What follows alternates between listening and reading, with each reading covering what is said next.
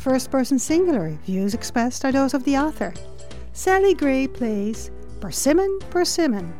In the backyard of my rented house, a 40 foot persimmon tree grew. Its slender limbs needed to be propped, and the rough bark made it difficult for climbing, but climb it we did. Each fall, the green globes darkened to orange, letting me know it was time to play Persimmon, Persimmon. These were the large Hachiya kind, never to be eaten until soft and ripe. If you want your mouth to turn inside out, just cut open an unripe Hachiya and take a bite. One of us, usually my grandson, would climb the extension ladder propped against the upper trunk. Calling, Persimmon, persimmon, he'd shake the limbs, dislodging the ripest fruit. We other players gathered beneath, holding buckets or softball gloves. We'd dodge and try to catch the fruit that plummeted to the earth like missiles. Thud, thud, thud.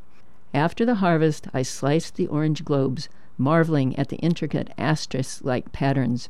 Even the nearly ripe ones sweetened after a day in the dehydrator. I sent the spicy, dried rounds to friends and family in the Midwest for holiday gifts. I've seen them in stores lately, priced higher than I want to pay. We had finished with persimmon persimmon for the year, and it was time to stack a cord of wood. I called, Woodpile, woodpile, and Tony asked his mother, Why does Grandma always say things twice? It makes things twice as much fun, his mother replied, as I'd taught her.